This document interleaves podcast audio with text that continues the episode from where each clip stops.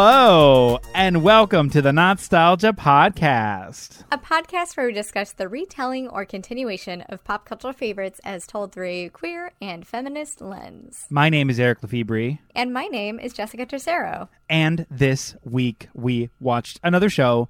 Um, watching shows is a lot harder than just doing two movies.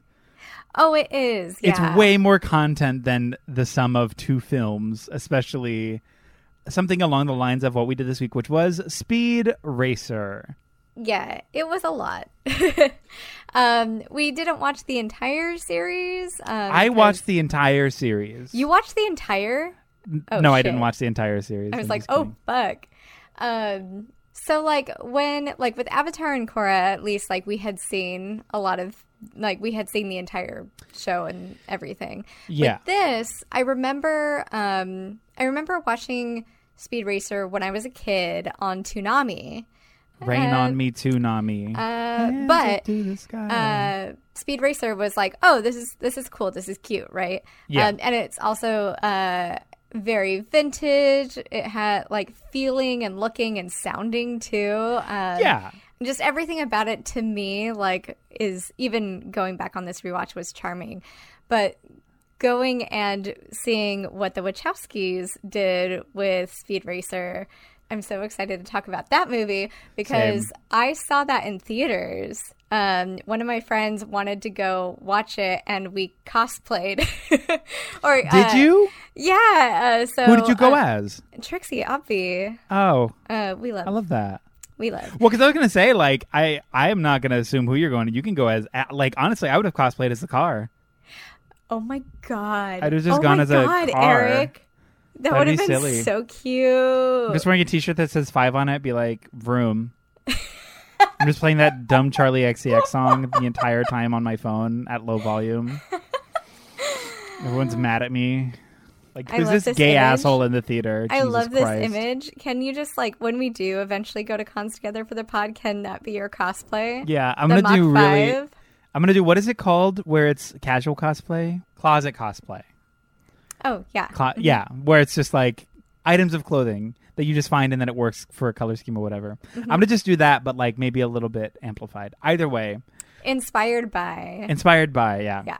Yeah. So I've Oh, never. I've I've never seen, I'd never seen uh, the remake, the Wachow- the Wachowski film.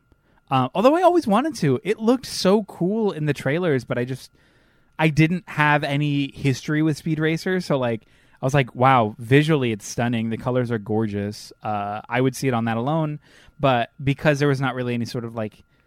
I don't give a shit. I didn't give a shit about Speed Racer, so I was kind of just like, oh well, whatever. I guess I'll see it eventually. For me, it was like I because I remembered watching it, like you know, as a kid, I was like, "Oh hell yeah, let's do this!" You know, and Yeah. that was like the era when when Transformers came out and Yeah. all of this, and that was like really like the big push for nostalgia, like bringing Yeah. all of these things back, right?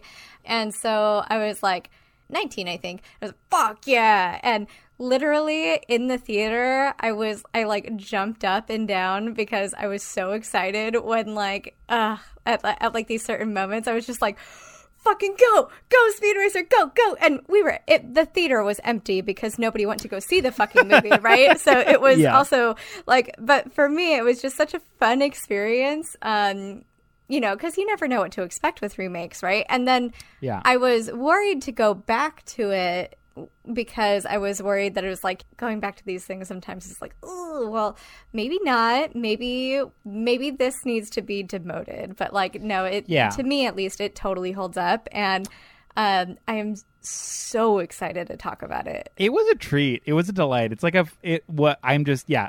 I don't want to. We'll we'll, we'll This is the in. third time I've watched this movie this year. Yeah. This year, This year, yeah. Oh, wow. Okay. Well, we had our bad movie Friday night. okay, a Um, staple. I know. Well, we had our bad movie Friday nights, and so we're like, we our theme for the weekend was cars, and it was like after Fast and Furious. It's like, oh, we're gonna watch this. You want ridiculous, cool car fighting? Just Yeah. go off, right? So we watched it, and then when you suggested it, I was like, I'm not gonna say no. So, um, yeah, should we just get into it? I'm down. Yeah. I mean, I don't want to. I don't want to be a downer and be like, let's get this first one out of the way. But ooh, this first one out of spicy. Let's get the first one out of the way. Um, yeah. Let's jump in. Speed Racer is a young, you guessed it, car racer who is quickly becoming renowned in the racing community. With the help of his father, Pops Racer, who owns the family car manufacturing business, Speed may just achieve his dreams. However, not before facing the ever present shadow of his older brother, Rex Racer, who left the family after a near fatal crash. What's this? Rex Racer is actually the mass driver, Racer X, who brings nothing but bad luck and fatal accidents to every race he participates in. And it's actually not Rex's fault, but a group of no good doers who are framing him as a surrogate for bad luck. Through cavalcade after cavalcade, conundrum after conundrum, Speed, Pops, Trixie, Spritle, Mom, and even Chim Chim gets into a whole series of misadventure that ultimately lead to the race to end all races. In the race around the world, it is ultimately Speed Racer who finds himself the winner and declares that there are no more races to be won. Go, go, go, go, Speed Racer. Go, Speed Racer. Go, Speed Racer. Go. Wow. Okay, but like he literally says, like, after, like, that's it, I did it, like, part of the ending is, um, well, there's lots more races to be won. Let's go. Did he? Yeah.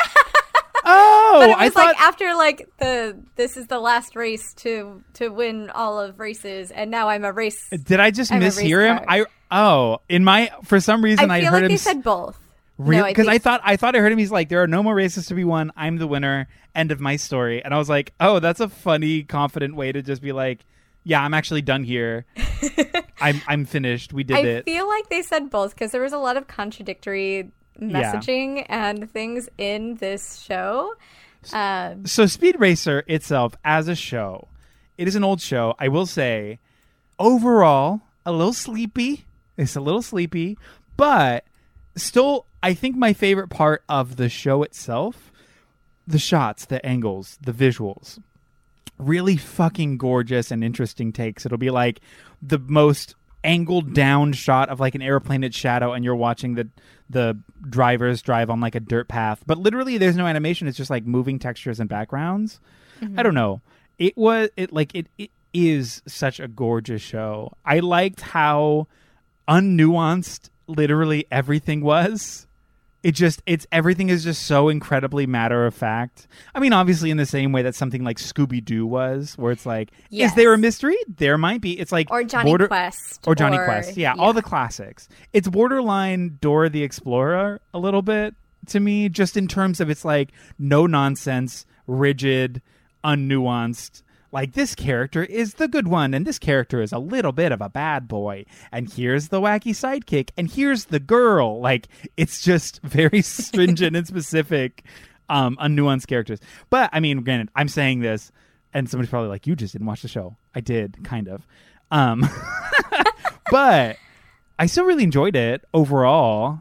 It is very matter of fact, like you said, and I think something that adds to that, and uh, this is definitely a product of its time, Yeah. is just the the plot. While things are moving a little bit in the background and of these things, rather than animate a lot of the a lot of the material, it was just said, you know, or it was reiterated in a way to where it's like. Oh, she's the girl. She's a girl in a helmet, you know, like, or like, oh my gosh, there's sharks. Cut to a thing of sharks, and then, but like, like shows like this are what really establish those kinds of tropes, which I love, and so I Yeah. was like just mm, eating all of this up because, ooh, so cute. Well, also with that sort of like relative lack of nuance, some of the decisions that like in the last episode, the second part of it, where Lovelace and um what's his name are strand like their boat crashes and they're like in the water and the sharks show up as you were talking Oh about my sharks.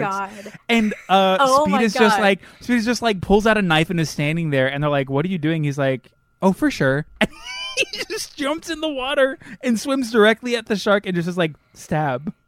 He has an stabs it. underwater shark fight, and, And then like, like, he's like, "That'll give you enough time to get away," and you're like, Yeah, Oh my god, this guy the- also fight. What doesn't he do? What does it, it like? was it was so matter of fact and just like just like oh you guys are in danger for sure let me go kill this shark use that shark as bait for other sharks so that way you guys can get away and i'm like this is speed racer this is so odd i don't know it felt it felt so whimsical that specific action was I was just like, what is this show? They're just they're really saying fuck it at the end of the series. this is I the mean, last they- episode. They really were. It's like, okay, we have to get from California to Miami.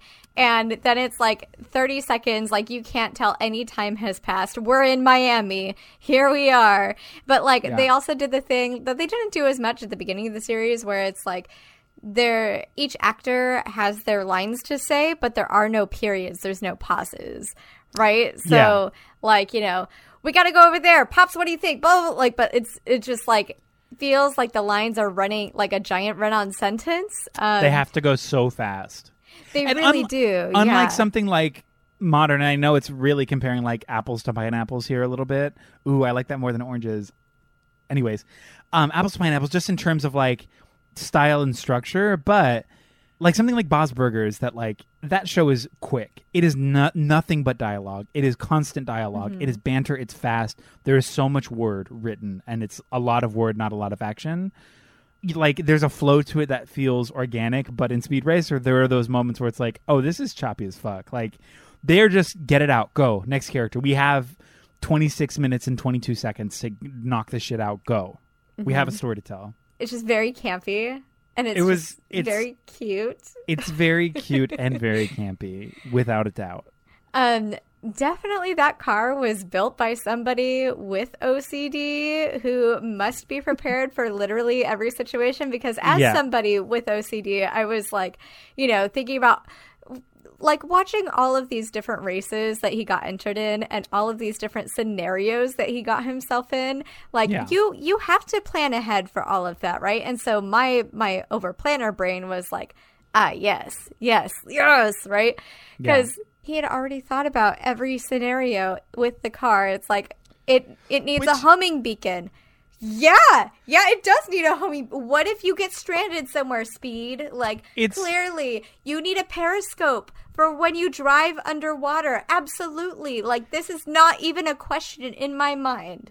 it is a great great plot device for like a, an adventure program just to be like how can we explain these different these vastly different arrays of adventure and like wacky antics they're going to get into. It's like well i programmed all of these different things into this car so this car can handle anything essentially. Fuck it they're in space today.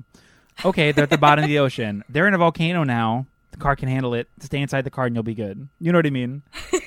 Eh, but but like not that's not as like a dig. It's it's like i like that because it very much is just it was a very early cartoon. So they really had kind of created a framework for this kind of storytelling on television just to get into that half hour of programming that they were confined to although they want i know that they're not like the first to do tv obviously 60 what 8 67. TV 67. I mean, TV'd been around for so so long, but being one of the earlier earlier um, televised cartoons, I think it definitely had to work out some of the more difficult bits because animating in such a big way more often was much harder than doing just like a three cam studio sitcom or what have you. Like having to plan that out and have everything ready to air. Especially when it's like a weekly show.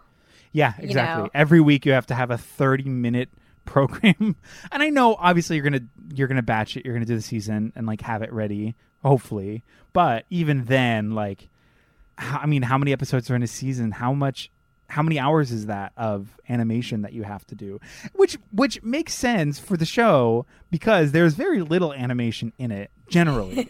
It'll be like a really gorgeous background and the camera will like kind of pan a little bit to the right and zoom in a little bit. And then it's like somebody standing at a table. Nothing in the thing is moving except there's four frames of like a turn and then a step. And then the mouth is just up down up down up down up down. And i'm like okay Ta- you, go off. Get it. Because truly animating sucks and it's really hard. So the fact that i'm like yeah you get you get the point across. You're telling a story. Tell us the story. It doesn't need to be you don't need like a fluid 30 frame motion of somebody's foot stepping off of a fucking step for no reason. Absolutely. I think this was also like one of the first colored cartoons on TV too. ooh. Um, and I like, and this was like, because this is a Japanese cartoon, so this was anime before like that whole genre was like really.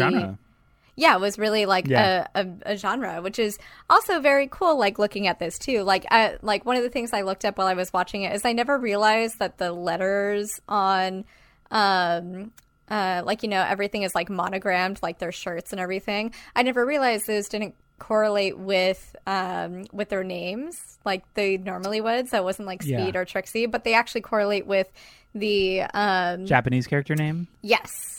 Um, and then I didn't realize that the Mach um, Five. well, and then I was like, oh, the M on there is for Mach 5. No, that's for, oh God, it's like Mifu Motors or something, which is the Japanese motor company that his dad created. Oh wow. So, like, I was like, oh, that's all, that's all cool. But yeah, the characterization in this, like, it's, it's really interesting to watch because while it's such a, um, or it's not that interesting to watch, but it's interesting to look at as like this this moment in That's- um, yes. Uh, because you really get like this is what people thought of the world, right? This is this is what they thought of characters. This is what they thought of women. This is what they thought. So like we had a lot of moments in this series where.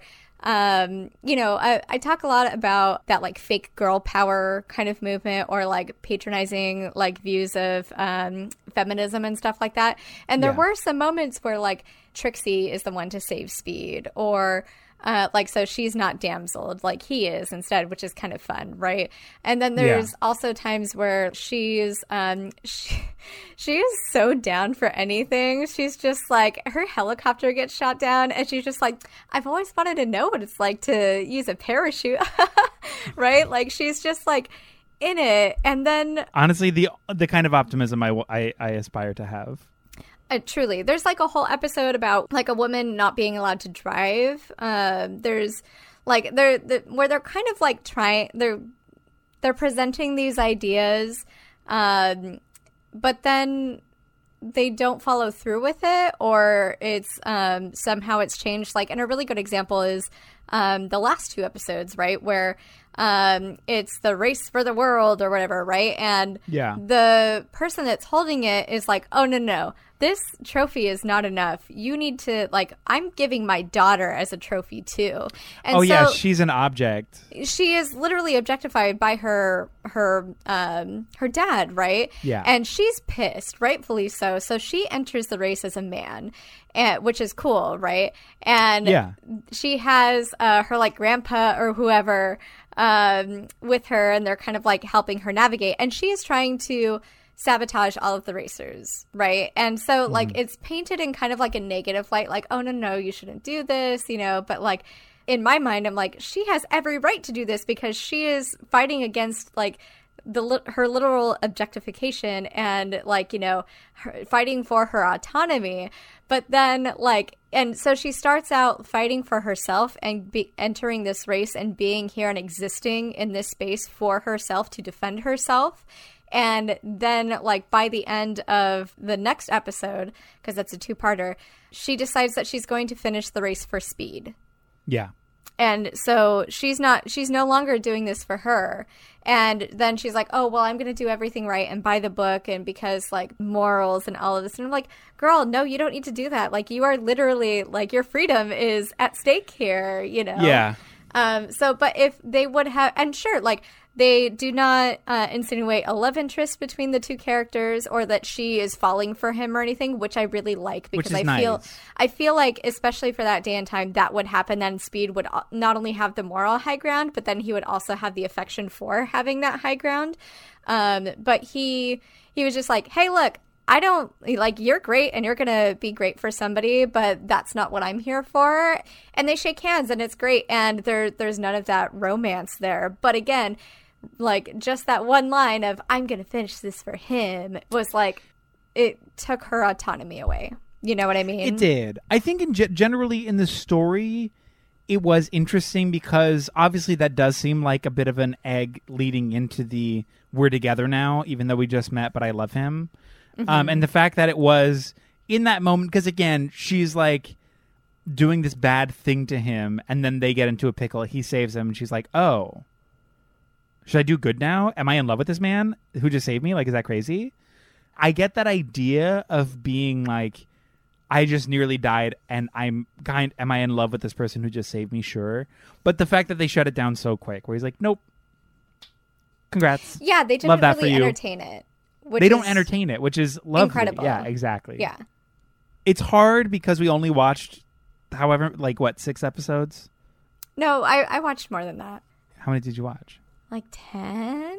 Oh, okay. Yeah, I guess that is a lot. I don't know. But with that, you don't like.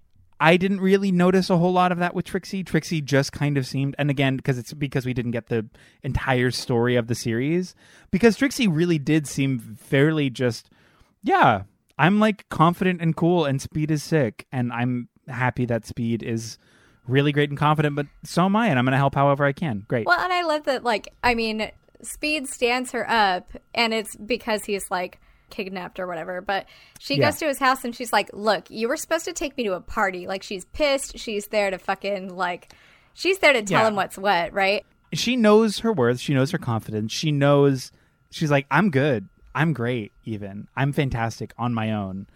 We're together, sure, but he's doing his thing and I'm doing my thing. If he treats me bad, I'm going to be like, hey, you treated me bad. And I don't like that. I'm better than the way that you treated me. So let's figure that out together. I also loved her Great. like her reaction when she first saw um Racer X when she was like just totally thirsting after him. She was like, Yeah. "Who is this?" I was like, "Girl, you get that." Yeah, Yeah. That's and like Speed is there, and he like he. Uh, that's something else that's really cool is he doesn't feel threatened by anybody else. Mm-hmm. You know, like. He's not like, hey, well, what are you doing? Like, none of these things that like typically inhabit um, men in that sort of way. Maybe it's maybe it's because it's just so surface level. Um, and that's so the- much that's, of it. Yeah, Yeah. That's the that's the only thing is because as much as I also want to say like yeah, speed for how big of an ego he has, it's not really that toxic. He knows his confidence. He knows what he can do, and he'll like show it. He's also not not afraid to like help people when it's the right thing to do or like whatever without much praise for it. It's just like, well, I just did that, so great. Go live your life now. You're fine. Like no pressure. But it could also be completely attributed to the fact that these characters are not very deep, are not very nuanced. They just exist. So it could be the robotics of character, or it could be the the well thought and interesting non toxic characters of the world of Speed Racer. Who knows? You know what I mean? Yeah. I wouldn't. I, I don't, I don't want to put it past like the creators of the show to be like, oh, you probably didn't write nuanced characters, but from a you know a viewer's perspective, it did not seem very deep, and so for that, I do think that it is. Uh, well, and that's why like it yeah. started these conversations about like you know these uh, like women's autonomy Yeah. and um uh and all of that. But for these conversations that they're trying to have, like another one that they were trying to have was fathers expectations for their sons right? Because Yeah. like first like we get speed and he's he literally can't do what he wants to do because he's doing like all of his actions are to try to please his dad. So he won't join a team even though he's very good because uh he doesn't want like he knows that his dad is not going to like enjoy that idea. And more than even though he wants that more than anything he's still sacrificing that for his his dad right? And then they're, they're even like oh my god this is one of the funniest points um in the episodes that i saw but like they're trying to get speed on their team and they're like i'll give you a thousand dollars. And then this other dude is like i'll give you two thousand. Uh, what? I'll give you three. And then i'll give you three thousand and fifty cents. It's like oh my god. Um Yeah. But then like there's moments where he's going to sell his car to give his dad money to buy build this engine you know he picks his daddy up from work which is so cute um I mean, but I would pi- I would pick his daddy up from work. it is so hot. It's stupid. What is it? I don't. I mean, it's just it's silly at this point. But like, hot dads, come on, get out of my face. Ugh, God. And pops is is just. Anyways, I'm derailing, but yes. um, he does. He does like really lovely things. Like it, it does seem like him and his dad have like a really good relationship, despite these moments where his dad is kind of like toxic and a little bit, you know, like there's there is obvious tension, but there is obvious love there as well. Well, and I mean, I feel personally like that love is a little bit more one sided because it's like uh, both the sons, both Speed and Racer X, are trying to prove themselves and their worth to their father. Oh, like, yeah. Uh, Racer X just fucking leaves, right? And he will, he literally won't show his face because he has to be the best racer in order for his dad to accept him, Yeah. in order to prove his worth to his dad. And like, there's this moment too where, um, uh, I think it was like everybody was telling Speed to like stop or slow down or whatever, but he can't. And like you know and he can't because of the patriarchal society that he lives in and his daddy issues. Like he has to continue to push himself like as like and get into dicey situations Yeah. and like and not turn away from it. And like everything that he does essentially is so he can get that attaboy from his dad you and, know? And see, for me, my silly little brain looked right past all that and was like, "Hi," but in like a sexy way, like, "Hey," you know what I mean? I A just, I way. completely. Oh my god, it's too much. But yes, you're completely right. That is, they are pining for his affection, and there is this constant need to prove themselves You're for like, his approval. Which, yeah, to, I mean, I'll play the game. The game can be fun. I'll play it a little bit. I'll get. I'm a good. I'm good. I'm good at racing. My last name's not Racer, but it could be I. It could be. Okay, yeah, let's let's talk about Pops cuz like I feel I feel like in this version of this show he is just incredibly toxic and um, his behavior and shortcomings are all just kind of dismissed because he's smart with cars or Yeah. he's hot whatever Um, yeah, but it's an unfortunate reality for my brain. but like he also like at every point shows that he values himself and his own ideas more than anybody else or at Yeah. least in the episodes that we watched um where um he he like fucking wails on his sons first of all. Like he said tells them like just because you won doesn't mean you're a racer right? Doesn't mean that you're a pro. Doesn't mean that this is what you are. And he tells them that they have like no skill even if they win or even if they just make a silly stupid mistake. He's like not my sons. You're awful. You you're trash right? And one son he fucking pushes away to the point to where he runs away and he's never going to see his son as his son again because his son is not allowing him that that kind of relationship anymore because he hurt him so bad right? Yeah. and especially with racer x right he cared about the car more than he cared about his son and what actually happened to him because his car was his baby. His car was what he put his life's work into and where His son was just the driver. and that's yeah and that's what he nurtured. He didn't he obviously didn't nurture his son right? So that's another reason why he was super pissed. And then he like takes out his anger on speed again where he can then only practice in unsafe conditions and, and there's so there's so many times where like they like kind of like do that thing where it's like, oh man, I shouldn't have done that, or like, you know what, he's right, but I can't stop this, or whatever, where they see what's happening, they see the consequences of their words or of their actions, and like, you know, towards each other, but they keep repeating the same mistakes and they don't stop themselves because they don't know how in this, is Well, what it felt like to me. Yeah, I think I think just in the broader conversation about like men at large, it has more to do with like a lack of consequence in general, like a social consequence, but also like any sort of physical repercussions of that. Even though they see like, oh, I'm being toxic and I'm hurting these people. Yeah, but that's just kind of me. So I'm just gonna keep doing it because who's gonna? I there's literally zero conse- consequence for me to change, and because of the sort of male-driven patriarchal ego, it more has to do with I'm not hurting and I'm fine, therefore nobody else is important or matters. You know what I mean? Well, and it's also too like then you know once he does recognize like Pop specifically once he recognizes the harm that he's caused and Yeah. you know he's he just kind of expects everybody like once he has that idea that it's just in the collective hive mind of his family, right? Because like he gets pissed off that Steve d- or Steve Steve Racer, he gets uh Happy Doodle. Oh my god. His first cousin fucking- Steve Racer. Did you catch that? Like Speed's um uh Speed's alias was Happy Doodle for the race that he didn't want his dad to know that he was in. No, I didn't. I didn't notice that Yeah, his his race alias is fucking Happy Doodle. Happy Doodle. Um, but yeah, so dad finds out, like, he's like, Happy Doodle, the Mach 5. What? No, that's speed. And uh, he's, he literally says, I don't know why he didn't tell me. I, I wouldn't be mad. When he's seriously fucking mad right there and just chewed his ass out like the scene before. And it's like, it's it's so silly to me. Which, to be fair, is also how I want to be with pops. but that's besides the point. Um, no, it's true. It's like I, he's literally reacting. The re- he is he's like I wouldn't be mad, but I'm mad, and that's kind of the comedy of it. That's supposed to be like the oh, why didn't he just tell me? It's you're toxic and you're bad and you're bad at communicating and. Uh, you're kind of a bad father.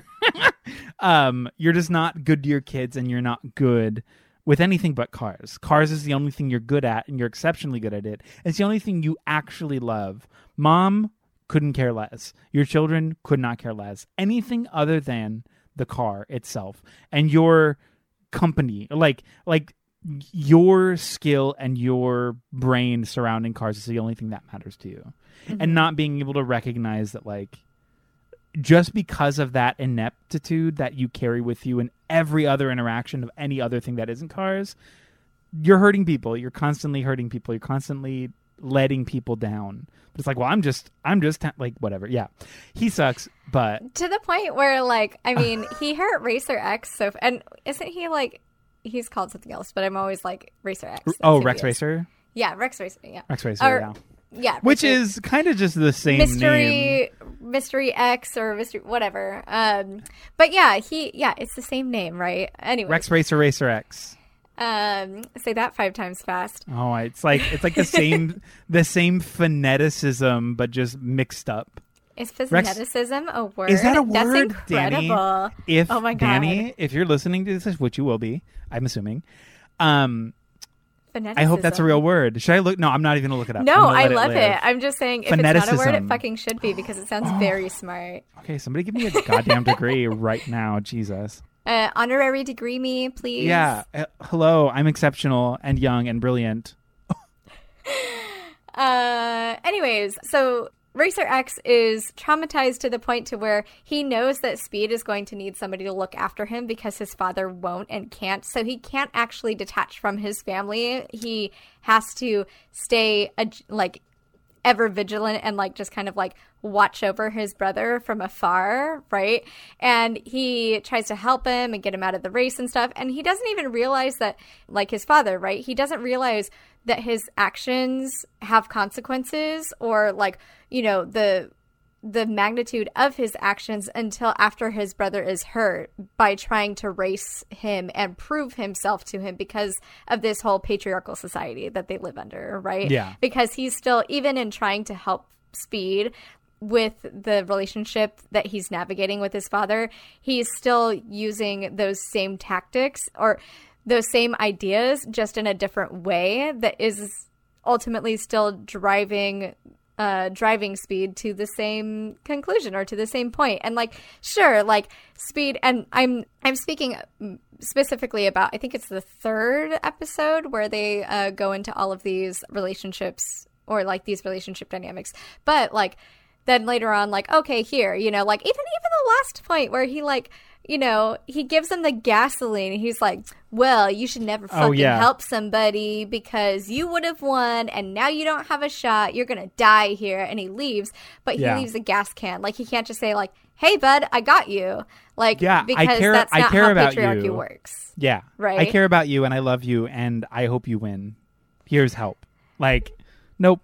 When it's really... you suck. Anyways, I'm gonna be mysterious and like just fucking cry Cry. Go watch a sad movie and cry, you big baby. And like he still is like refusing Speed's help and pushing him away. And he's obviously afraid of failure because of like daddy issues and stuff. But like even when like he's offered help or some sort of something, he's still refusing that because he has to do this on his own, which like why? Why yeah. can't you just accept help, you know? And then he like he sacrifices himself for speed in a lot of the same ways that uh, yeah it's it's just very yeah, cyclical and it's cyclical and it's also very just I, am going to say boring just in terms of like as a story it's boring but it's also a very old story Which Yes. not to not to give it any sort of like leeway, but like I mean, this came out in the '60s. I'm like, I get why you're relying so heavily on some of these tropes. I get it. Does it work today? No. Am I interested in it today? No. Do I think it's very boring today? Yes. Tropes, tropes that is, not the story itself, because I do think that like I did enjoy myself watching a lot of these, but yeah. Just like I fucking talk about your feelings, guys. What the fuck? I think these are very cute. Um, I think it's a great watch. I think some of it was just very cringy in terms of how they treat people of color and non-white characters. Oh yeah, without a Um, doubt. It is incredibly problematic in those Yeah. aspects. Uh, like Trixie dresses up as, and I say dresses up because it was like a costume and a ruse uh, to fool a bad guy. Uh, she pretends to be indigenous, indigenous Yep. American, and it's uh, very gross. Uh, and you can tell that they like darkened her skin for that too. Uh, even just a couple of shades, but still, like the intent is there, and she's dirty and in rags, and it's um, Yeah. it's not great. It's gross. And you watch, so you watched that episode, the Apache one that I mentioned. Yes.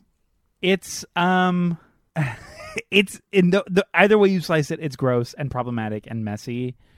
Am I surprised by a cartoon from this time being like completely unapologetically racist? No.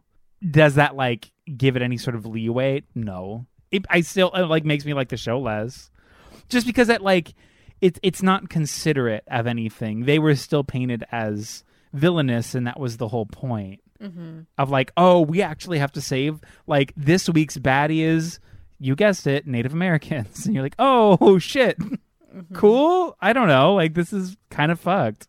Not kind of. It, it's it's very messy. I mean, because they're also just protecting their land too, which makes it Yeah. even grosser. Well, it's it's it's framing the sort of hero as um the ones who are trying to take or at least use part of their land and the only reason that they're considered bad is because they're attacking rightfully so which is just the greater conversation about colonialism at large especially within north america but yeah i mean that one i i will say i did very much kind of zone out on because i just i wanted to know that it exists just so i can like realistically shade my brain in like oh yeah speed racer includes this.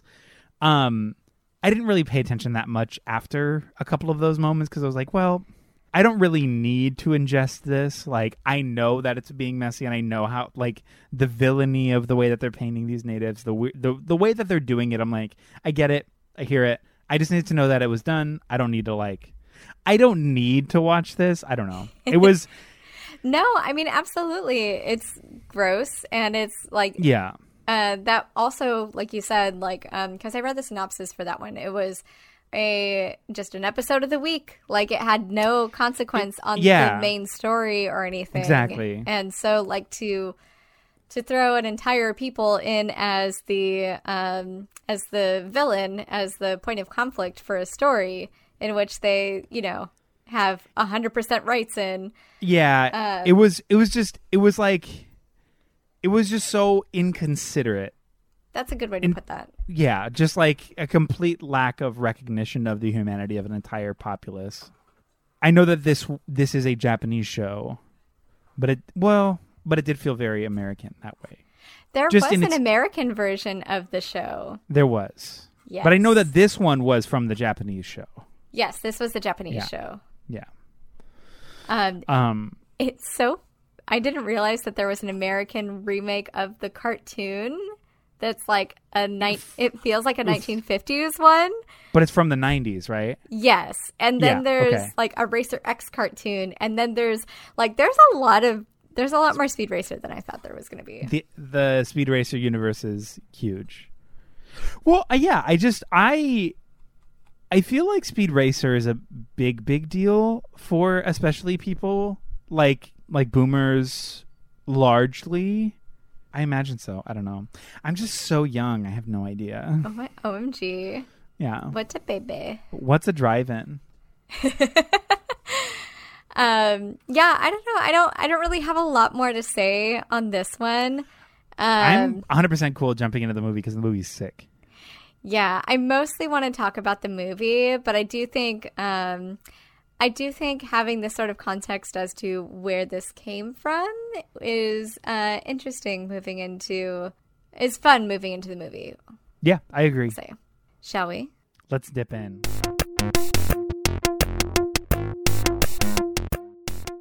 After the tragic death of his brother, Rex Racer, Speed Racer is here to ensure that the Racer family name continues to leave a shimmering legacy for the racing community.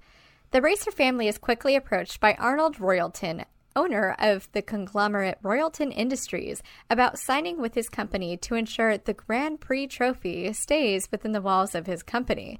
After a lavish presentation, Speed ultimately declines the sponsorship, and Royalton vows that he will lose everything for his unwillingness to partner.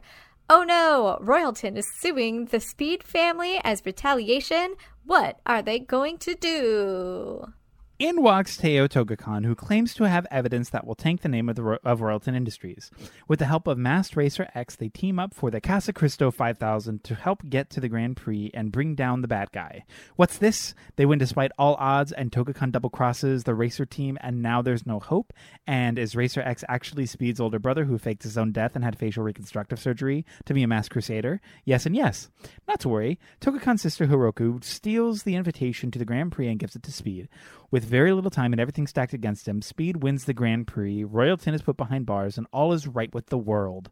Go, go, go, Speed Go, Racer. go, go, Speed Racer. Okay, first I want to start this off real strong.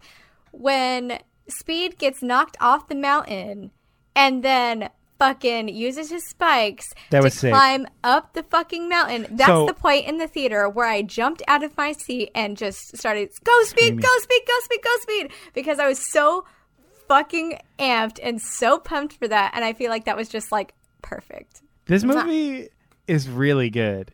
Just from the beginning, it's like a kid in his class doodling, and then he's like daydreaming, but with the doodles as like the animation around him. Also, Lazy Town fucking who? This movie stomps all over that that aesthetic. I know they did it first. I don't care.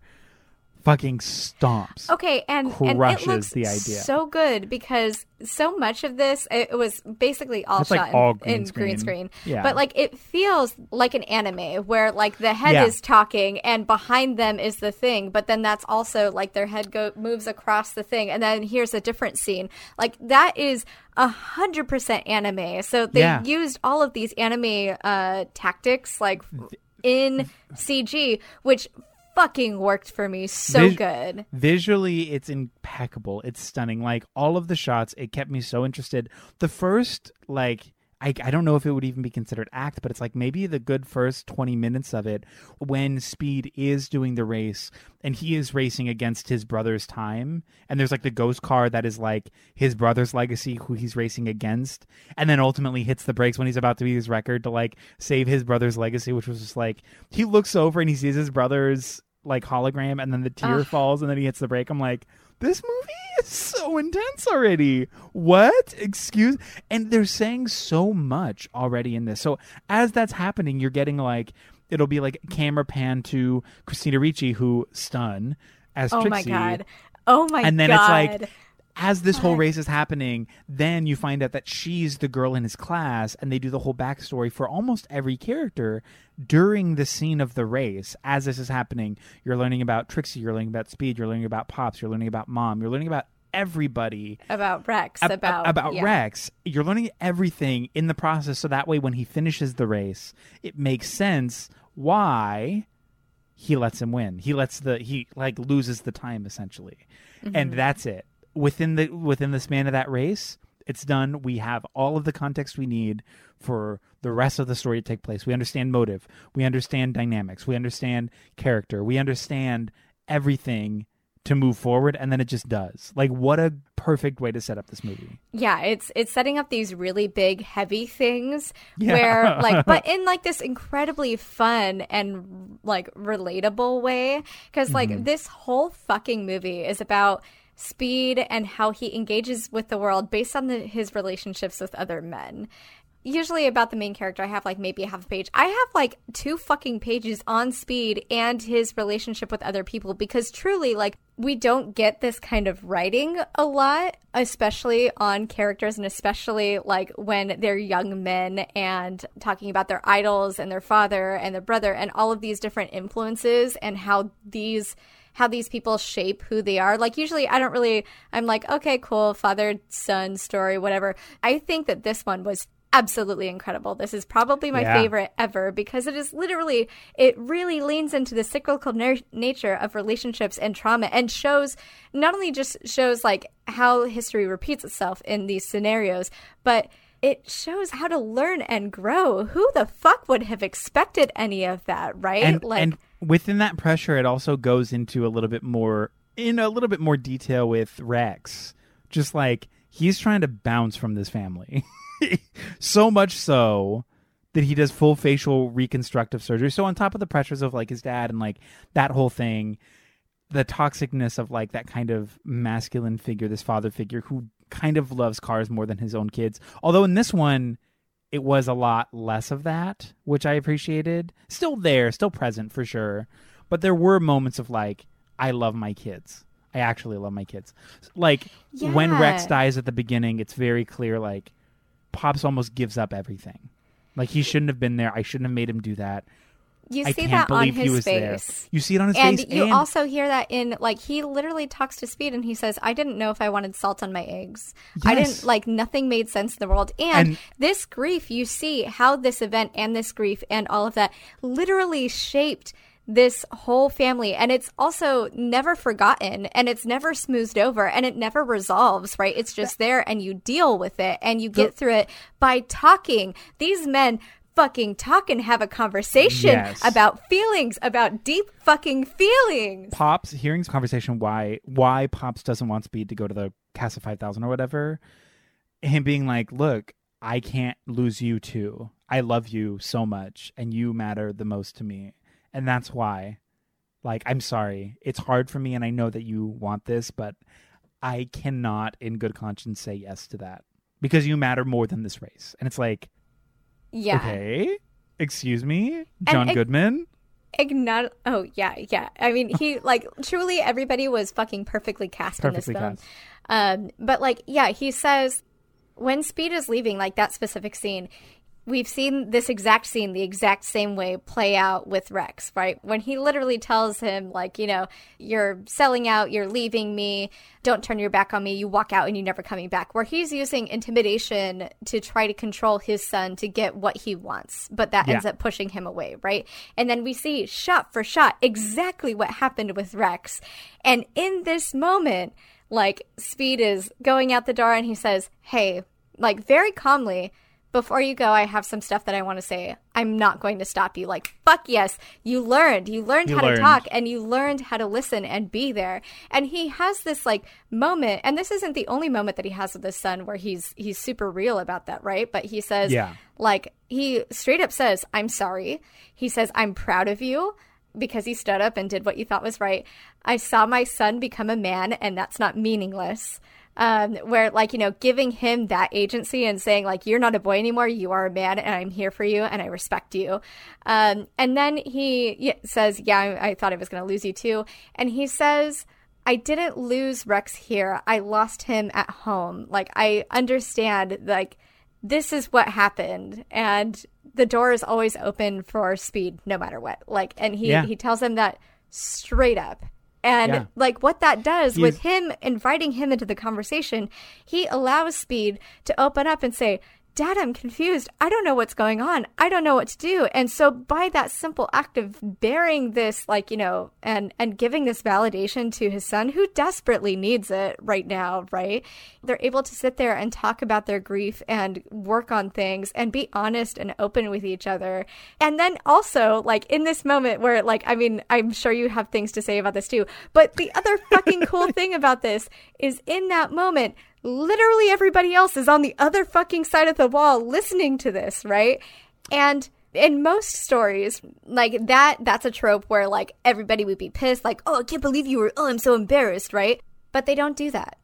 Everybody was listening, right? And they're like, well, and There's no anger. There's no shame. There's no nothing because it is okay to have feelings and to talk about them in a real way. And it doesn't matter who sees that and it doesn't matter Yeah. who hears that because feelings are not something to be shamed about. Yeah, he's not hiding it. He's very. It's oh! just.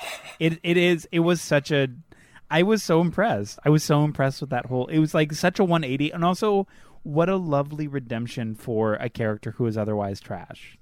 Just in the in the general IP of everything, and I mean Yeah. maybe that maybe that flustered some people a little bit who are really into Speed Racer, but like the nuance of it, the intent, the like very specific. I've thought about this. Like again, the moment when he's walking out the door and he's like, "I have a few things to say. Please hear me out. I've thought. I've learned. I'm better now." Gorgeous. And then there's even a moment where Pops comes in thinking he's left supportive, right? Where he's just like, he has this moment where he can push Speed away, where he finds him at the other race or whatever, and he's fucking pissed and they're talking about it. But they're talking about it. And Yeah. he's, you know, and even if he's angry and if he's upset, he's upset because Speed lied to him, right? And he's also upset, obviously, because this is the where he thinks Rex died. Yeah. Um, but like he he just still goes. there's so much more that's there where it's not just he's pissed and being like a macho man. He's dealing there the whole family is having to really actually confront their grief in a very real way. Like once Yeah. when he gets into that cave, like you hold your breath because you're like, "Oh my god," right? Yeah. Um but yeah, he like even though he's angry, even though he's upset, he just still takes the fucking wrench and he goes and works it out and he's like i don't like this but i support you and i'm going Yeah. to do this and that's the other like the the first piece of of advice that we hear pops give to speed is it's your decision speed be your own person it's your decision i love Yeah. and support you no matter what and is just so and- and cool. despite despite his grievances and saying like, "Look, here's why I don't want you to go, and here's why I think you shouldn't go." I care, and that's just my opinion. But at the end of the day, you have autonomy. You're your own person. You're going to do what you're going to do. I'm just going to tell you how I feel, and you can use that to influence your decision or not. It's your decision. Do what you will. And the fact that when he does find out that he's already gone, despite the deception, when he finds out, he still goes. He's like, well, he's made his choice. So what can I do now? I can go and be there and be supportive. So, hey, say my worst fears do come true and all the bad things do happen. I can be there with him for it. And that's the choice I'm making. And then when he gets there, he does a very conscious thing where he does not center himself and his feelings of betrayal. Where I feel like most of these like kind of shitty dads or shitty dudes in general would reluctantly go to be like, well, I have to be here for my family. But the whole bit would be, remember how you did this bad thing to me and my emotions. My feelings were hurt and you betrayed me and I feel bad. Focus on me. Let's center me in this mm-hmm. moment where you have to focus and you have to work on your thing. I'm the most important person in the room because me, me, me. And it doesn't happen like the night when like the ninjas are going in to the room it's it's in that moment where it's like, oh, okay, he comes in, and it's not like, what's happening? I told you it would be dangerous. I told you people would try to kill you. It's cool. We're fucking people up now. Great. Mm-hmm. Like there is no. This isn't new information. We knew what this was. I'm taking that and I'm saying, cool. Let's do the best we can and let's survive. There's And you're like, nothing that he wouldn't do for his son and for his family, Yeah. including swallow his pride and do like literally whatever needs to be done. He is there to support his kids now, which Yeah. is awesome. And even in front of Royalton Industries, right? He's not afraid to be honest and vulnerable in front of like this person that has like literally the most out of like, you know, everybody and everything, where he says, like I'm intimidated, you work outside the rules, you have too much money, I love my kid, I married my best friend, but whatever my kid wants to do is like this is where I'm at and this is where I stand. And he's recognizing these feelings within himself rather than trying to showboat, rather than trying to to set an unrealistic expectation for how men are supposed to be in these scenarios, right? And I also want to bring up, since we're on this topic of like the way that men react and all that stuff, Racer X or Re- Rex, his whole mm-hmm. storyline and how it ends, where like when when Speed is like, I've raced against you. You are my brother. I know how he drives. You're literally him. It's not a joke. I know it's you, Queen. Take off your mask. And he takes it off, and it's not his brother. And he's like, Well, what the fuck? He's like, Yeah, I'm sorry. I know that, that this must suck for you, but like, I'm not him. And then later, it's like, I actually got facial reconstruction surgery because I'm trying to bounce. And then, uh, what is it? Royal was it Royalton who asked him, like, do you regret that choice? It's like I made. Oh no, it's. Inspector Detector. Yes, yes, yes, yes. He's like, well, I made a choice, and he's like, do you ever regret that? He's like, I don't really consider that. Yeah, I, he's I, I like made it, and I'm not going back, and there's no way I can go back. So why would I even spend time considering that, uh, whether it was the right or the wrong choice? And I think that's interesting because it is like this growth that he's already seeing in some capacity because he's not there like all the time but like seeing his dad react this way to his son seeing all of this growth th- seeing these things that he never had recognizing that that stemmed that learned behavior and that learned action was from this really tumultuous really bad thing that happened and that he sort of catalyzed because he Yeah. needed to he needed to leave recognizing that like this is what I always wanted, but even if I went back now, it would rupture kind of that idea. Like it wouldn't be the same. It wouldn't be the Recognizing same. that even though that's what he wants, Yeah. that that's not his place. That's not his place. And, I And think he's there's not going to also destroy that for anybody else. exactly there's a level of recognition that is like what would pops think if I was like, yeah, that's actually me and I faked my death? How would that change the, I mean, Pops was changed forever in that moment. Like he would feel so betrayed. He would what would that do to the family? What would that do to him? Like recognizing that like just because I now see the thing that I wanted the most doesn't mean it's for me anymore. Another Like, good I've- example of men not centering themselves. Exactly. Exactly. He's he's intentionally being like, I made this choice. I'm not gonna go and like blow all that shit up. I'm gonna just go and live my life because I made the choice and it's done. And I'm not gonna move backwards. People are growing and becoming better in this situation, whether whether the choice was good ethically, morally, whatever. Because it's kind of fucked up and weird and bad. But it's also tumultuous family. Like I understand it, but knowing that like he's better and his dad is better and speed is better and their mom is better like everyone is better. Mm-hmm. It's like just let let let us all grow individually and independently. I'm not mm-hmm. going to go back and try to take this thing that isn't mine. Not everything is for Yeah. me and i'm not trying to change that. Yeah, and I think there's there's so much power in that. And I think truly even yeah. like I like the the male relationships in this just fucking blew me away. Like even like going back to what you were saying where like Speed is like smart and is like, "Yo, I know you're my fucking brother. I know you're my it." brother." And it's not like this whole like, "Hey, well, he's just like, you know, he like throws off his helmet or whatever and he's just like, "Look, you're Rex. I fucking know it. I know how you drive." It has been how many fucking years? Yeah. And he still can recognize how his brother drives and his moves and what he does.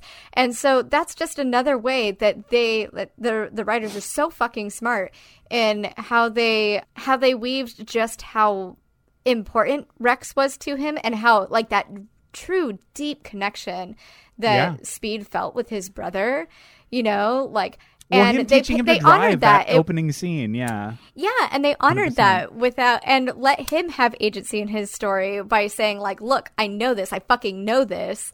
Yeah. And like sure, like Rex still, you know, didn't center himself and even though Speed thought that's what he wanted, like that that wouldn't necessarily have solved anything, right? That would have made Yeah. him I if Rex had in that moment been like, yeah, I changed my face, it's a whole thing, like his whole vision of life would just be like it would have been a completely different movie because Speed would have fucking spiraled.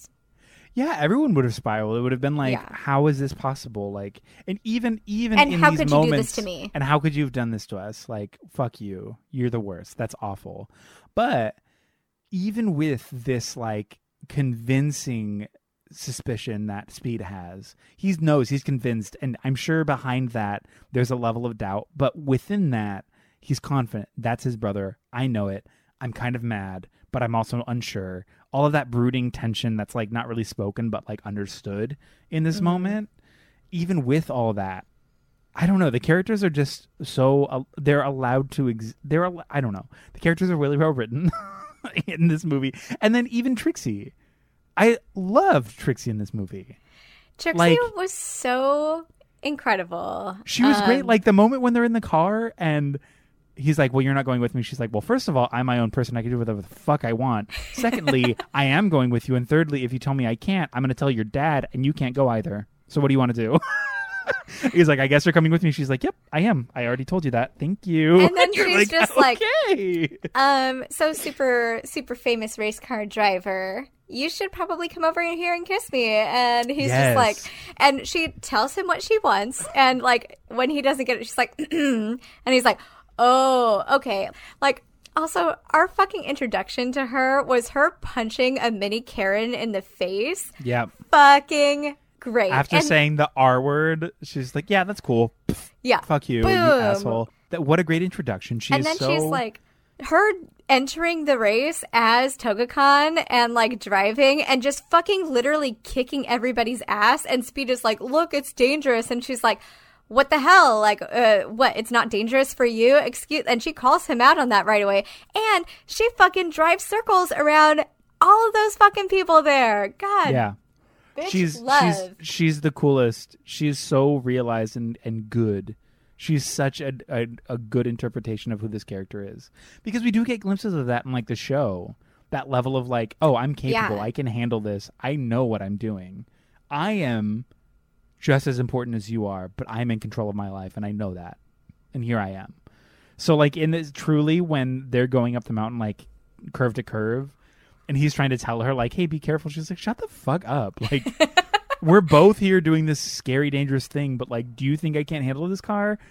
Donut, donut, donut around him, and then they're off, and he's like, "Okay, fine." Like, it is such a great way. Instead of just being like some monologue about like girl power, girl boss, whatever, weaving that kind of feminism into it without it being just like see feminism it's just like no it's a real it's a realized character she's real she exists and she's also confident but that and that's just a part of the complexity that is trixie it just is and i love that i love it so much i love how it's presented I would have loved more of her, honestly. same Um, she wasn't in it enough I was absolutely hoping this would have a sequel so I could see more Trixie. And so, because like this is very much um, Speed's movie, and I wanted the next one to be him and Trixie's movie. Like, I Yeah. wanted her because I mean, like some of the best moments. First of all, her fucking outfits were so fucking cute. Just like every time she was on screen, I was just like, "Be my girlfriend. I love you." Like, oh my god. But also because of this movie christina ricci is going to be in the matrix 4 Ah! because i mean i'm assuming because of this connection i'm sure she knows the wachowskis just Oh my in God, she's general just- but she's just perfect, just incredible. christina ricci is so fucking cool Oh um, God. Obs- I'm, I'm literally obsessed with her Uh, because like I remember I hadn't watched the series, you know, before um, watching the movie in theaters again, right? Or um, watching the movie in theaters when it came out, and I remember what's so cool about her specifically was like, oh, this is absolutely Trixie. Like, Yeah. oh, this is absolutely like with there was not a doubt in my mind with any of the casting or any of the way that any of the characters were written. oh no yeah Um, but especially Trixie. Trixie, I was like, this is Trixie. This is fucking her. And she just had, she had so much agency and just kicked so much ass. And like, also the moment where she like hugs Horuko. Oh my god! I was like, female friendship we love. Let's let's have Yeah. let's let's see more of this. well also she's fucking awesome the fact that she's like yeah my brother sucks he double crossed but he has his reasons also anyways besides that he wasn't going to race anyways i don't know if you guys knew that he wasn't going to do it that was his choice so this is a wasted ticket please go and use it and please ruin this guy's life peace and they're like oh my god thank you she's like please stop i have to leave now i don't want to get caught right now i don't i like i'm doing the right thing and i know that you know that we don't have to talk about it bye And she literally says, "Hey, I'm not my brother." Right? Yeah, Like, yeah. I'm sorry. You guys know this. What my family did is not cool. Also, I studied the rules, and this is allowed, so you should do this. And she tries to call out her her dad and her brother on their bullshit, right? On what they're doing, and they're just like, whatever, it's family, or like, you know, shut up. But she's just like behind the scenes making up for the crappy things that they do to others, you know, and that Yeah. they're doing for money and everything. And I really liked her character. same I mean, again, we got like three minutes of her, but like I would have liked to see her have a little bit more agency outside of just that one scene with Speed and everybody. Yeah. Like she couldn't be herself, you know, but I, like but I think that's what this movie does so well is even with because it's a bit very big cast. Like you have a lot of people who have pivotal moments, like uh, Horuko, Togokahn, like all of these other characters who play really big parts in it, but only exist for like ten minutes, kind of, including mom. Like, but everyone gets their moment to shine and to express like their fully realized character development in these gorgeous little ways and i think that that's this movie excels so clearly in allowing in the two hours and some change that this movie is those moments for these characters to really show like i am real i am realized i'm here everything is nuanced including me including choices like togokahn making that choice i think there was some nuance to um what's his name big baddie victory yarn what is his name um Royalton. Royalton Victory Yarn. Yeah, sure. Um, there's like nuance and like, obviously he's really bad and shitty, but I think that stems from like sickness, like mental sickness that he has, and it like shows through this like need to win, this need to this like capitalist ego that is non non-stop, right? Like we're getting these glimpses. It's not just oh this character's good and this character's bad, which I mean, obviously, for anything, any story that is good, most of them have that. But I feel like it is exceptionally performed and portrayed in this one, in this movie specifically. Like, it's really good. It's a really good movie. it's so good. Um, can I talk about another thing I loved about the women in this Yeah. movie? Mhm. Um, I drove steam trains for a long time, and I got like greasy and dirty helping, like doing engine stuff. But I loved seeing mom and Trixie in their coveralls with like a little grease on Oh, their yeah. face, like helping Yeah. out with the car to build the car because everybody in that family has to be so fucking capable to build an entire car from scratch in like 32 hours or whatever the fuck it was. But I loved that it wasn't just like Pops and Sparky doing it. I loved that it was a family affair and that like Trixie, that we, they specifically made sure that we saw Susan Sarandon and uh, Christina Ricci helping and not just making sandwiches or like, you know, like doing something with like the interior or anything. Like they were yeah, getting in there. And I, I love that it's a family affair for sure.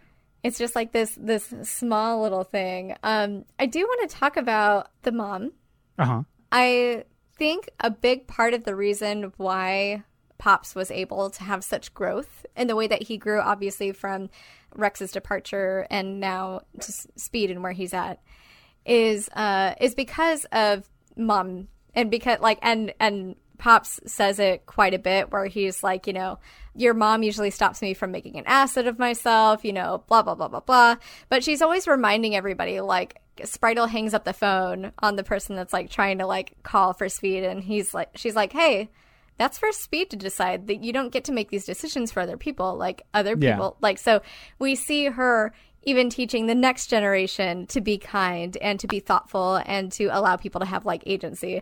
And then she i mean the whole monologue that she had with speed was incredible um where she tells him she's telling him because he's like worried like oh everything's fixed everything sucks.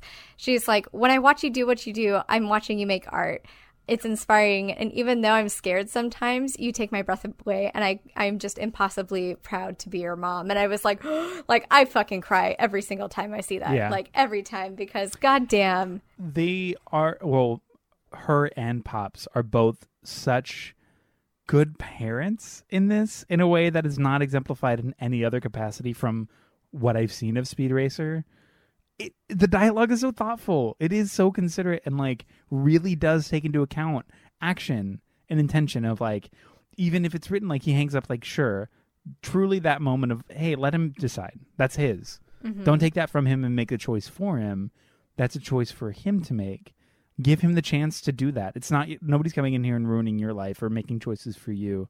And like i just what a treat and i mean our first introduction to her, her truly it also um when she's in the uh, principal's office or Oh the, the teacher's office or whatever yeah the looks that she's giving this teacher when she's being like kind of like sideways a little bit about Speed. I just I love like, where's your loved it. husband? Like, oh, Yeah. we're gonna go that route, are we? He's like, oh, okay, that's actually not who I am. So thank you and please step back. I appreciate that.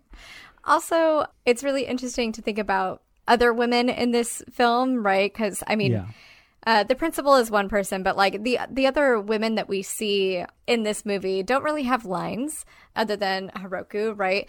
And all of those women are centered like they're either like hanging out with like the uh, the racers in Royalton's thing. They've got the manager. They've got the ar- the arm candy for when the racers get out of their car. You know, um, this is what we see other women do here, and they're over sexualized in every single part. Like Yeah. there's the leotard, the like little honeybee looking thing. There's um Royalton's like personal assistant or whatever who has like these slits that are like way too high and all of her cleavage is hanging out, right? There's all of the women that are like, you know, there's like four women for every one racer in that like clubhouse thing uh, Yeah. over at Royalton, right?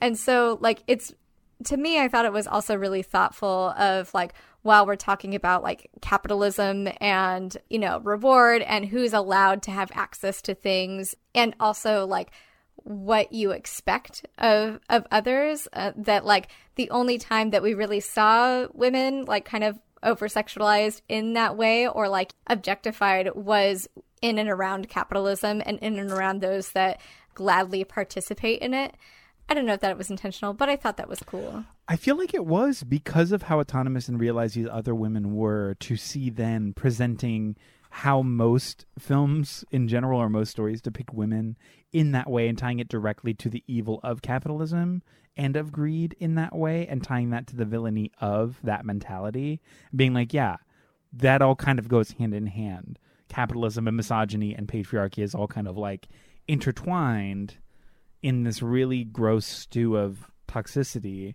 So let's portray that. I will say that I do wish that there were more female racers. The only racers, female well, racers I that we loved saw, them. I loved them. but they were the only racers there, Yeah. and they were all dripping in pink and bribed with diamonds. And But- and again, like going off of that capitalism thing, yes, yes, hundred percent. But I would have liked to see more than just three women for thirty seconds. The twin, whoever it was, those pink cars where they're like dripping and stuff. I was obsessed because again, to me, I know that it's like very tropish and typical. Obviously, pink. Obviously, sex. Like their whole vibe is like bikini and like whatever. But it's the fact that it's like hot pink sex coupled with violence. I, for some reason, am obsessed with this. so, like them being so m- like malicious and aggressive in their cars next to this like pink feminine fantasy, I'm like that dichotomy is gorgeous, and I'm obsessed. I can't get enough of it. It's like what a treat. And then the car like flips, and even underneath the car, it's like this spray paint painting of a girl in a bikini. And I'm like, stop, too much. I mean, granted, if there were more racers, that would be sick. But because even even Trixie's car was pink, right? Mm-hmm. And her So- helicopter. And her helicopter was also pink. So there's a little bit of everything like, that she wore basically had a pink element too Was pink, which that also played like uh, at least that color choice for her wardrobe played well into as an homage to the anime right yes, exactly. um, and Yeah. I feel like they they kind of stuck to those color profiles. So I wasn't as mad about that, but I was just mad about everything being so hyper gendered. You know what I mean? yeah, I wish they would have played with it a little bit more.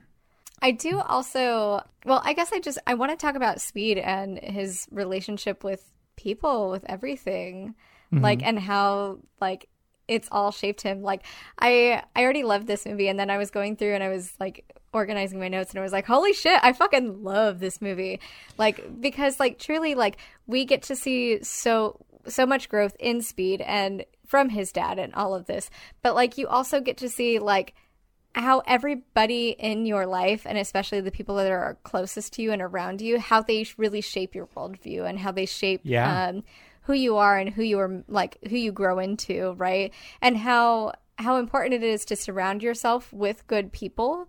So like Rex, he gets his love of racing from him, and you know all of that. His dad, like he is able to talk about his feelings from that, right? And he Yeah. has like a good blueprint of what masculinity looks like when you are being vulnerable. And mm-hmm. then from his mom, he learns how to like deeply love, right? And from Trixie, she is there like whenever he starts to doubt himself, she's just like, "Hey, whatever Royalton says this is, that's not what it is. Racing is just racing. It's for fun. It's this. This isn't what it is to you and this is you you don't have to buy into his perception of what this is supposed to be, right? She's there to like remind him that he's driving for himself and like and she's got his back. Like at every single point these people have his back, you know? Yeah. And it's only when he starts to get involved with people that are really trying to use him and being just awful and toxic that he then starts to like doubt himself and his whole worldview and how like something like that can really just shake you to your core you know like he Yeah. like that moment with his dad was so pivotal watching that race and for Royalton to just say, "Oh yeah, that was fixed," like that was that moment shaped his entire future. Yeah. And so for him to find out that that was fake, then he has to re-examine what his entire life is based on and reform that relationship with himself and with the joy that he found within racing and the joy and connection that he found with his dad and with his partner and with all of this. And so like realizing that even though something is fake or something could be harmful or problematic, like those feelings and memories that were based off of that, like that still is valid, you know? Yeah. And I don't know, I think there's just something really cool about all of that. Well, yeah, like just to add on to what you were saying about those unique and interesting looks into how his relationships or how his like how he himself is shaped by the relationships that he has. Like obviously we're getting the sort of intuitive lesson from his brother, like how to just follow your gut. You know, you're you're confident you have it, just do it. And then in that moment when he's considering the uh the partnership, that whole like I let me tell you what racing means to me in this moment. Like I know what this means and I know how good this can be for me, but I am also a part of this family and these things matter to me more than whatever it is you're selling me. So let me tell you about these really important things, this very specific time with my dad and what it means to me before I say anything about this. And then it's like, yeah, that matters more to me than this and this is literally the antithesis of everything good happening out here. So it's a no. like yeah. I know, I know, I know what I'm worth, and I know what is good for me, and that, and which plays into like the relationship with his brother, like following your gut, following your intuition, knowing when something feels right or feels wrong in this moment, allowing those two very unique relationships to influence. Like, yeah, I'm gonna say no, despite this being a one what on the surface looks like a wonderful opportunity, because this is not correct for me. This isn't the right choice, and I know that, and I learned that from these relationships for, with people that I love. Yeah, I I think it was brilliant, and I also Yeah. think paired with um, Royalton, who is like every fucking CEO, who is like, I built this from the ground, like has this like small business fantasy, and he's like, oh well, you know, I mean, we're just a little family here. You He's showed me your Bezos. family, yeah, and I was just like, oh my god, fuck this guy, fuck this guy. So, Yeah. and they never give. I feel like they never give you a moment where he's like truly humanized because like No. when you have that status and that wealth how can you jeff bezos literally just went to space to get a perspe- a new perspective on life fucking what like that you're so Jeff Be- out of touch with humanity that you Jeff- have Jeff- to leave earth In- for in this- five in the- minutes In the same way that a lot of straight guys uh, do hallucinogenics for the first time, and they're like, "I've discovered empathy." Um, Jeff Bezos had to go to space to even consider the idea of empathy and that Of other humanity. people of humanity that people exist and have lives. Um, God, I hope he dies. I really do. He's just awful. And he's like one of those people that is like, the rules don't apply to me.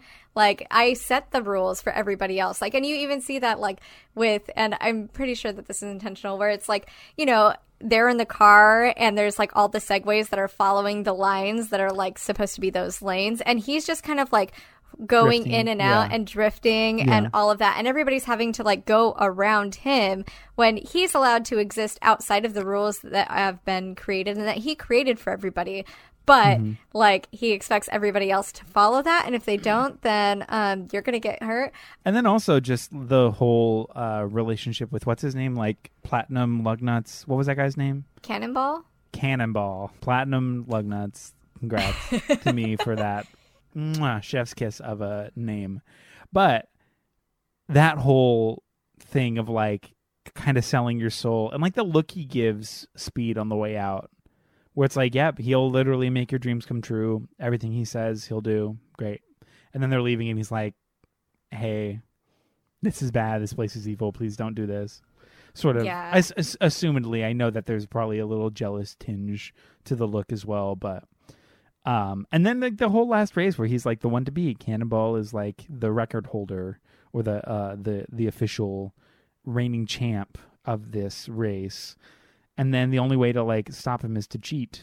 And then I loved I mean, let's dip into the fucking car action and the Oh my God. Oh my God. car Can we? choreography because fucking it's so well done. car fighting look you kidding me? Fast Fast and Furious has shit on this fucking movie. They have fucking nothing. No, truly, like it.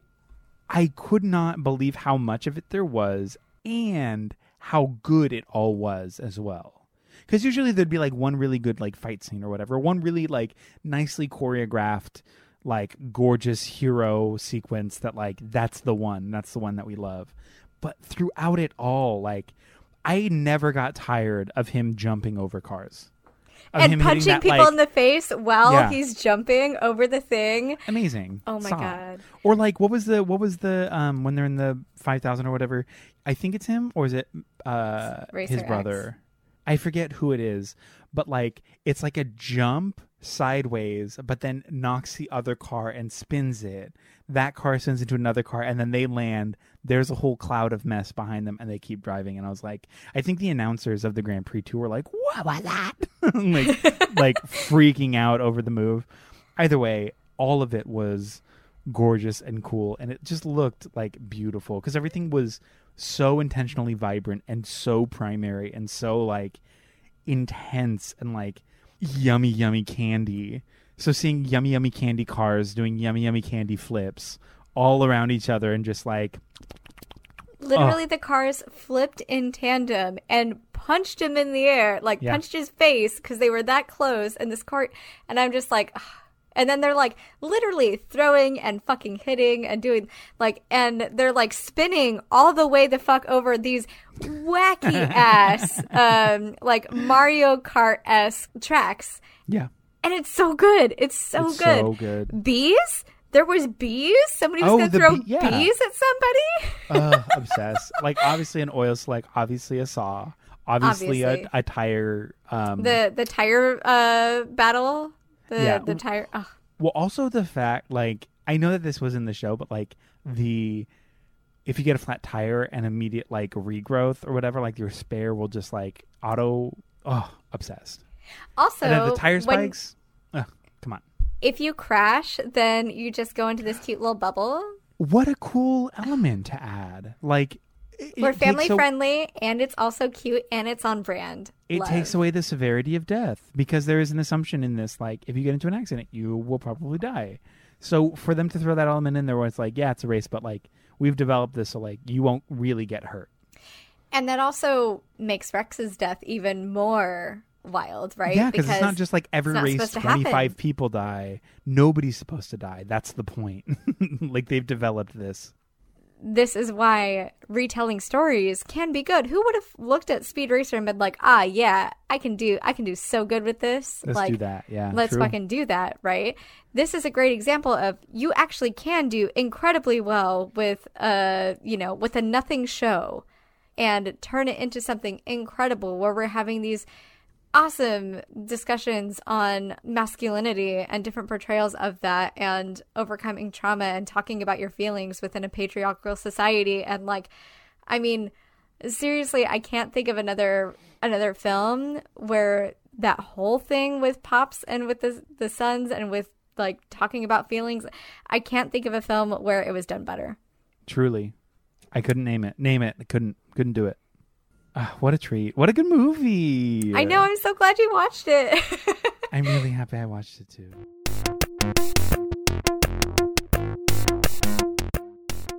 We've made it back from the trenches. We're here. We've arrived. Hello. Eric, It is a yes. what did you think of the original Speed Racer? Who was You- it for? Um, it was for. It was for general consumption. I think, yeah. In the 60s, it's hard to have something that is. It's yeah. It's not like pegged for an audience. It's it's pegged for like wide audience consumption. Yeah, I think also it's just it was a cartoon that was fun for like the dads to watch with their kids Mm-hmm. because like it's about cars and cars are manly. Yeah. Um, did you like it? Yeah, I liked it enough. I thought it was fine. I'm not taken by it.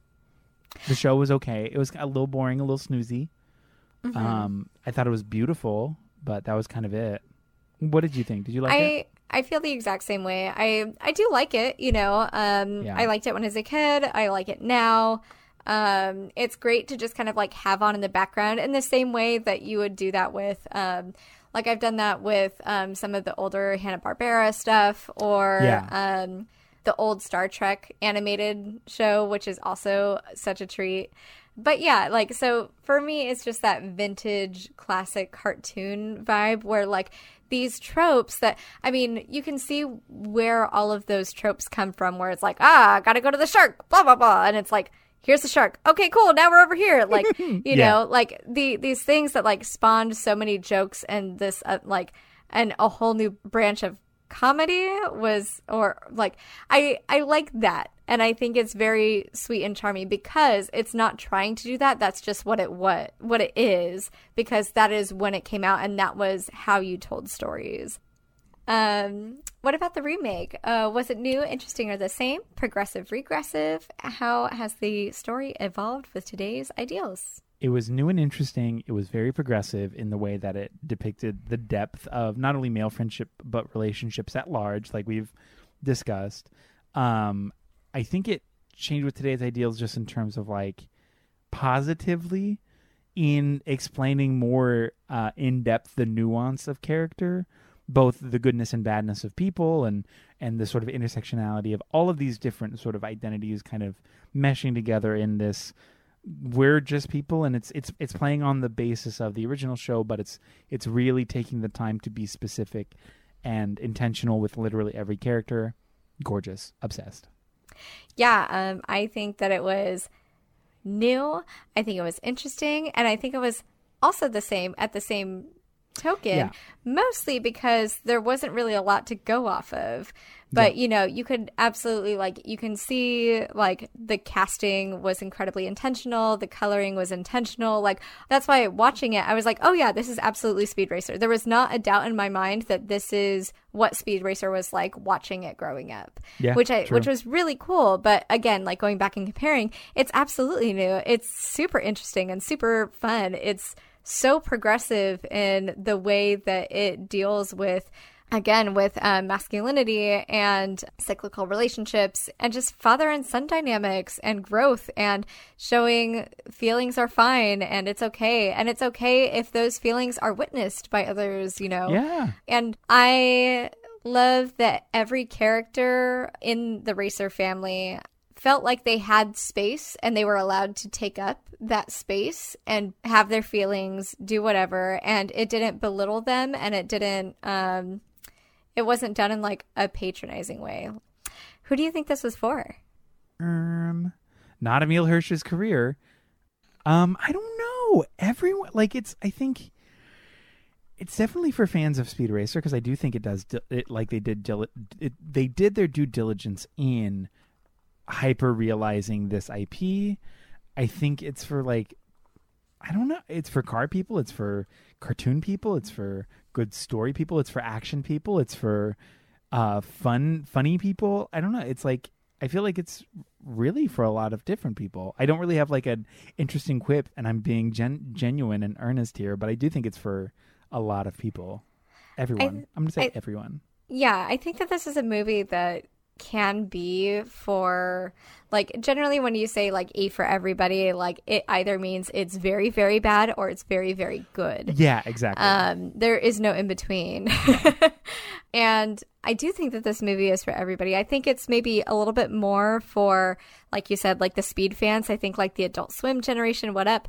And just like children. Like, I think this is the kind of media that when this is out there and when, you know, you're presented with I know I keep fucking harping on it, but like it is so true. Like these different versions of masculinity and uh, familial dynamics and masculine strength within, like, you know, honesty and emotions and learning and growth and, like, you Yeah. know, not having to be static. Like, I really, really, really think that these kinds of things and this kind of media is I mean this whole movie is also about how like the influence that the influence media can have on you, right? Like his Yeah. dad and him are just so fucking stoked on this one race and they're able to bond over that and they see hope within that and it's just so like it really changes who they are and like so seeing something like this even if it's just like you know like you watch it on like a Sunday with your mom or whatever and you're like a kid like that's presenting you a new idea that even if you don't recognize it it's there you know? And it's because when you look at pop's character right he's he's a boomer right? He's very much a boomer. He's very much like you know like oh i'm a small man you know eh, with my humble shop.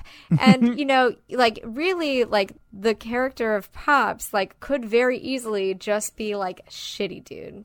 Just be like Which, as he was in the first, but the fact that it's this is a way more interesting version and a more human version of this character. the for sure. only thing they changed with this character is empathy empathy. Yeah, they Empathy literally were like, growth. "Hey, understand that your actions and your sort of like masculine abusive tendencies affect people." And he's like, "Oh, for sure. Let me just tell my kids I love them. Yes, you're a better person now. Please, just that's it." and that changes everything. That's all the context, everything. and that gives Yeah. context to the characters. That gives context for ah. you as the viewer, and all of that, and that changes my reaction to him as a character. So, like, Men I so think, boring. oh my god, they are, yeah. And I like so watching this again, like.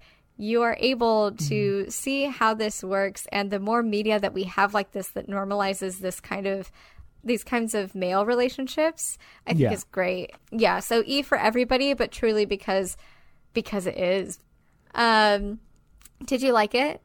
I loved it. I thought it was fantastic. I liked it more than I thought I was going to like it.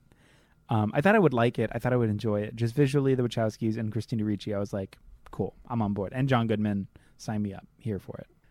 I was surprised by how good it was, and I really, really loved it. I thought it was fantastic. Did you like it? Oh my god, I loved it. I still Yeah. love it. I still want to be Trixie. Oh my god, she's so cool. She's so cool. She's, She's so cool. Um, I love this movie. I will watch this movie every fucking day. It is so Yeah. good. It's great. So good. I think that's it. Uh, If you want to talk more about uh, Speed Racer and how much, how fucking good it is, hit me up. Hit us up. But yeah, thank you so much for listening. Uh, don't forget to rate and review us and follow us on social media and all of the things. Also, don't forget to go subscribe to our Patreon. We have a whole different show there, similar sort of a companion piece. Anyways, you'll get access to all of that for as little as $3 a month. You'll love it. You have input on some of the episodes that we're doing. Just come chat with us and like give us a little bit of money. Mm. Um, but also go check us out. We just started a TikTok. OMG, Um, we did. So go follow us on TikTok also because that's where people are getting some whatever and um we do love a little bit of attention not in like a gross like hungry capitalist kind of way but in like a kind of fun post-capitalist kind of ironic but semi-genuine earnest love of just uh, affection so go and make that happen for us or help us make that happen for us as a group thank you At Nostalgia Pod on TikTok or nostalgia dot pod Yeah, that's nostalgia dot pod nostalgia Yeah. dot pod. is that on all that's on all of our Except stuff. for Twitter. oh Twitter's the Twitter's the weird one. that one. yeah. But we don't really twit. We don't twit. We're not. We're not. We're not tweeters. No, unfortunately, I had to get off Twitter. It hurt my brain. Oh, and by hurt real- my brain, I mean it made my brain sad. Yeah, um, it's a bad place. It's it It's can be a good place, but it really is just a lot of stuff. But anyways, go follow us on stuff.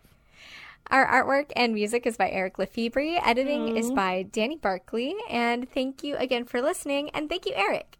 Thank you, Jess, And remember, stay cute. and stay critical. Bye bye. Bye. Bye. Bye. Bye. This